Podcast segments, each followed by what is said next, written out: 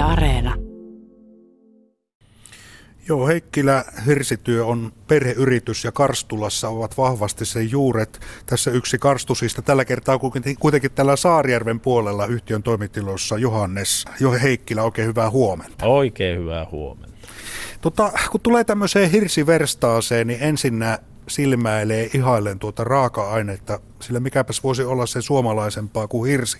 Ja kun tässä se, seisotaan sauna-aihioon, jossa on kolme hirsikertaa nyt, tai taitaa olla neljättä jo tulossa, ja haapapuusta veistetty, niin ollaan asioiden ytimessä. Tuota, tulin tänne sen takia, että aika paljon Suomessa tämän koronavuoden aikana on tullut uutisia siitä, että on jouduttu taloudellista toimintaa supistamaan.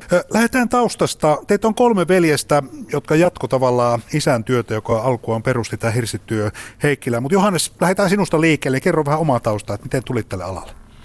No, tuota, mä tulin tälle alalle oikeastaan siellä jo nuorena, mutta sitten opiskelin toki ihan muita aloja, että on koulutukseltani historioitsija ja ja, ja oikeastaan opiskeluiden jälkeen sitten päätin, että tämä on se kumminkin se homma, mitä haluan tehdä. Että ihan systemaattisen valinnan, valinnan tuota noin, niin kautta tulin alalle. Että siinä yrittäjänä on ollut vuodesta 2009 asti ja opiskelut päättyi suurin piirtein 2014 ja siitä eteenpäin sitten ihan täyspäiväisenä tämän alan Tota, kun sanot, että historioitsija, niin en voi olla vähän kutittelematta tuota hirsirakentamisen historian ä, tuntemusta ja perintöä. Tässähän kävi välillä Suomessa sillä tavalla, että uhkasi unohtua kokonaan kunniakas hirsirakentamisen perinne, joka Suomessa oli viety aikoinaan niin huippuunsa, että sitä tuskin paremmin maailmassa missään muualla on tehty.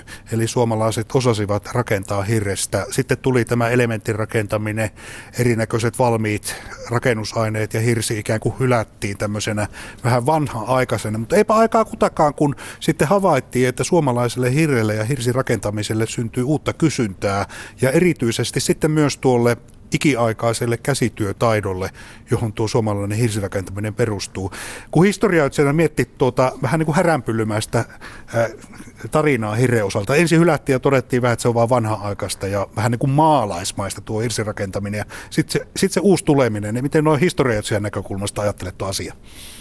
No nimenomaan siinä on eli kun historioitsijana pitää sanoa, siinä on muutosta ja jatkuvuutta ja se jatkuvuus meinasi pikkusen siinä häiriintyä, mutta kyllä sitä kovasti yritellään elvyttää esiin ja sitten eikä pelkästään niin kuin elvyttää vielä eteenpäin ja tutkailla vähän maailmallekin, että mitä alalla tapahtuu muualla ja näin, niin ra- rakentaa huippuluokan käsityönä näitä hirsirakennuksia ja aika lailla sieltä perinteistä ammentaen, ettei laiteta tuohon mitään tietokoneohjattua robottia näitä tekemään meillä, vaan käsityönä. Mutta kyllä kumminkin noilla sanotaan niin kuin huippuluokan käsityökaluilla täydennettynä. Tämä suomalainen hirsirakentamiskulttuurista voi ihan täydellä syyllä verrata parhaaseen ranskalaiseen viininkasvatuskulttuuriin. Eli se lähtee siitä, että valitaan metsästä ne puut, joista syntyy rakennus.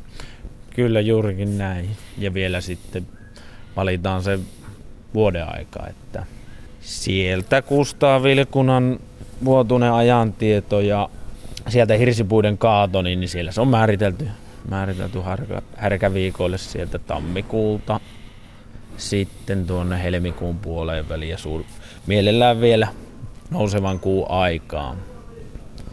Et silleen.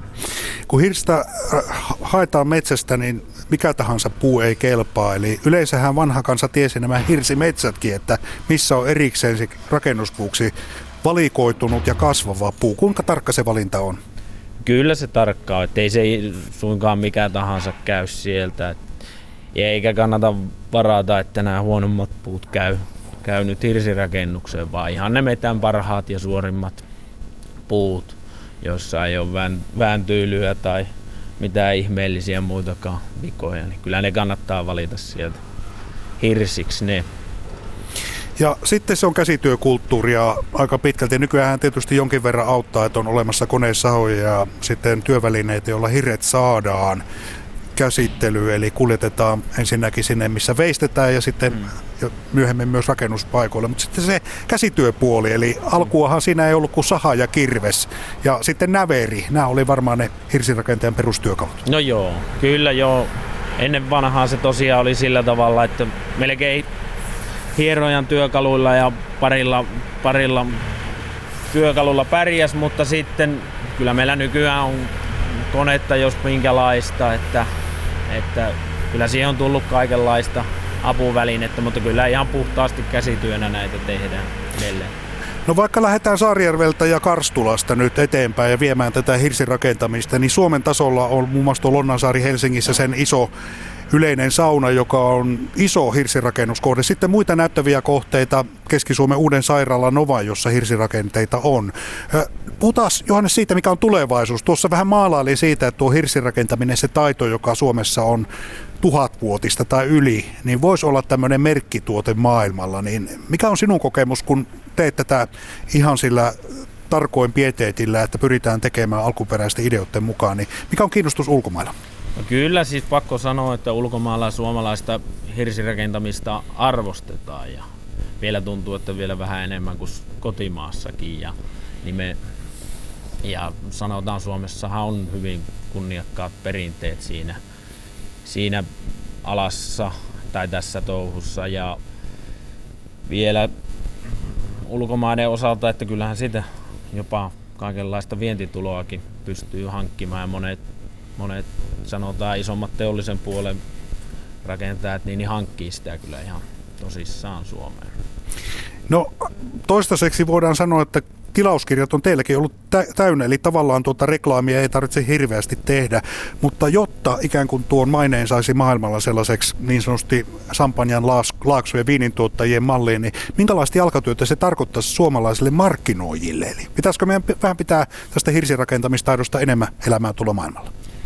Kyllä ilman muuta sitä voisi pitää ja se sanotaan ei olisi välttämättä ollenkaan vaikeaa. Se perusymmärrys ja ajatus ulkomailla on niin kuin valmiiksi sitä mieltä, että kyllä suomalaiset, jos joku osaa hirsitalon tehdä, niin nimenomaan suomalaiset. Ja sanotaan skandinaavisella tämmöisellä puun ja massiivipuun käsittelyllä, niin sillä on kova maine jo valmiiksi. Ja yksi asia on tämä allergiat, eli kun on havaittu, että erinäköiset valmiit rakennusaineet saattavat aiheuttaa ihmisille allergisia reaktioita, niin se on johtanut siihen, että Suomessa ja vähän muuallakin on herätty siihen, että hirsi puurakenne, massiivipuurakenne on siinä mielessä hyvä, että sen allergiaa aiheuttavat ominaisuudet on aika vähäisiä ja muihin verrattuna suorastaan olemattomia. Tämä tietysti näkyy nyt hirsirakentamisesta, erityisesti julkisen rakentamisen puolella, mutta jos ajatellaan ihan tästä teidän yrityksen näkökulmasta, niin kolme veljestä on jatkanut isäntyötä tällä hetkellä yksi työntekijä ulkopuolisia, niin miltä näyttää tulevaisuus sen suhteen, että pystytäänkö laajentamaan? Joo, ilman muuta. Sanotaan, kysyntää kyllä on sen verran, että laajentamaan pystyy. Ja sanotaan ammattitaitoisen hirsirakentamisen niin kyllä rakentajan kyllä semmoiselle töitä ilman muuta meidänkin yrityksessä löytyy, löytyy kyllä. Että lai, tarkoitus on niin kuin pikkuhiljaa touhua laajentaa, mutta ennen kaikkea pitää se laatu, laatu edellä, että, että pitää osata, osata tehdä näitä rakennuksia, niin sitten vasta niin kuin ruvetaan touhuamaan asiakkaille niitä. Johannes Heikkilä, ainespuusta on puhuttu ja Suomessa metsäteollisuus on aika pitkälti ollut sitten myös ikään kuin tällä linjalla, että puuta käytetään ja sitä käytetään nimenomaan paperin ja sellun tekemiseen ja siihen kelpaa kyllä nopeasti kasvatettu mänty ja kuusi puukin, mutta sitten jos puhutaan hirrestä, niin tarvitaan tiheäsyisempää mäntyä, joka kasvaa hitaasti. Ja sitten tätä haapaa, joka ihan oma lukunsa. Eli, eli miten metsätaloudessa tällä hetkellä, miten tuo hirsirakentamisen tarve on havaittu? Eli vieläkö löytyy näitä hirren katsojia? Kyllähän niitä löytyy, mutta ei, pakkohan se on sanoa, että eihän se nyt järi helppoa ole tuommoisen järeen, järeen männyn löytäminen, jota esimerkiksi paljon käytetään, että että kyllä ne yleensä on, on niin kuin yksityisasiakkailta suoraan, mitä on ostettu, ostettu sitä sitten ja semmoisen puskaradion kautta.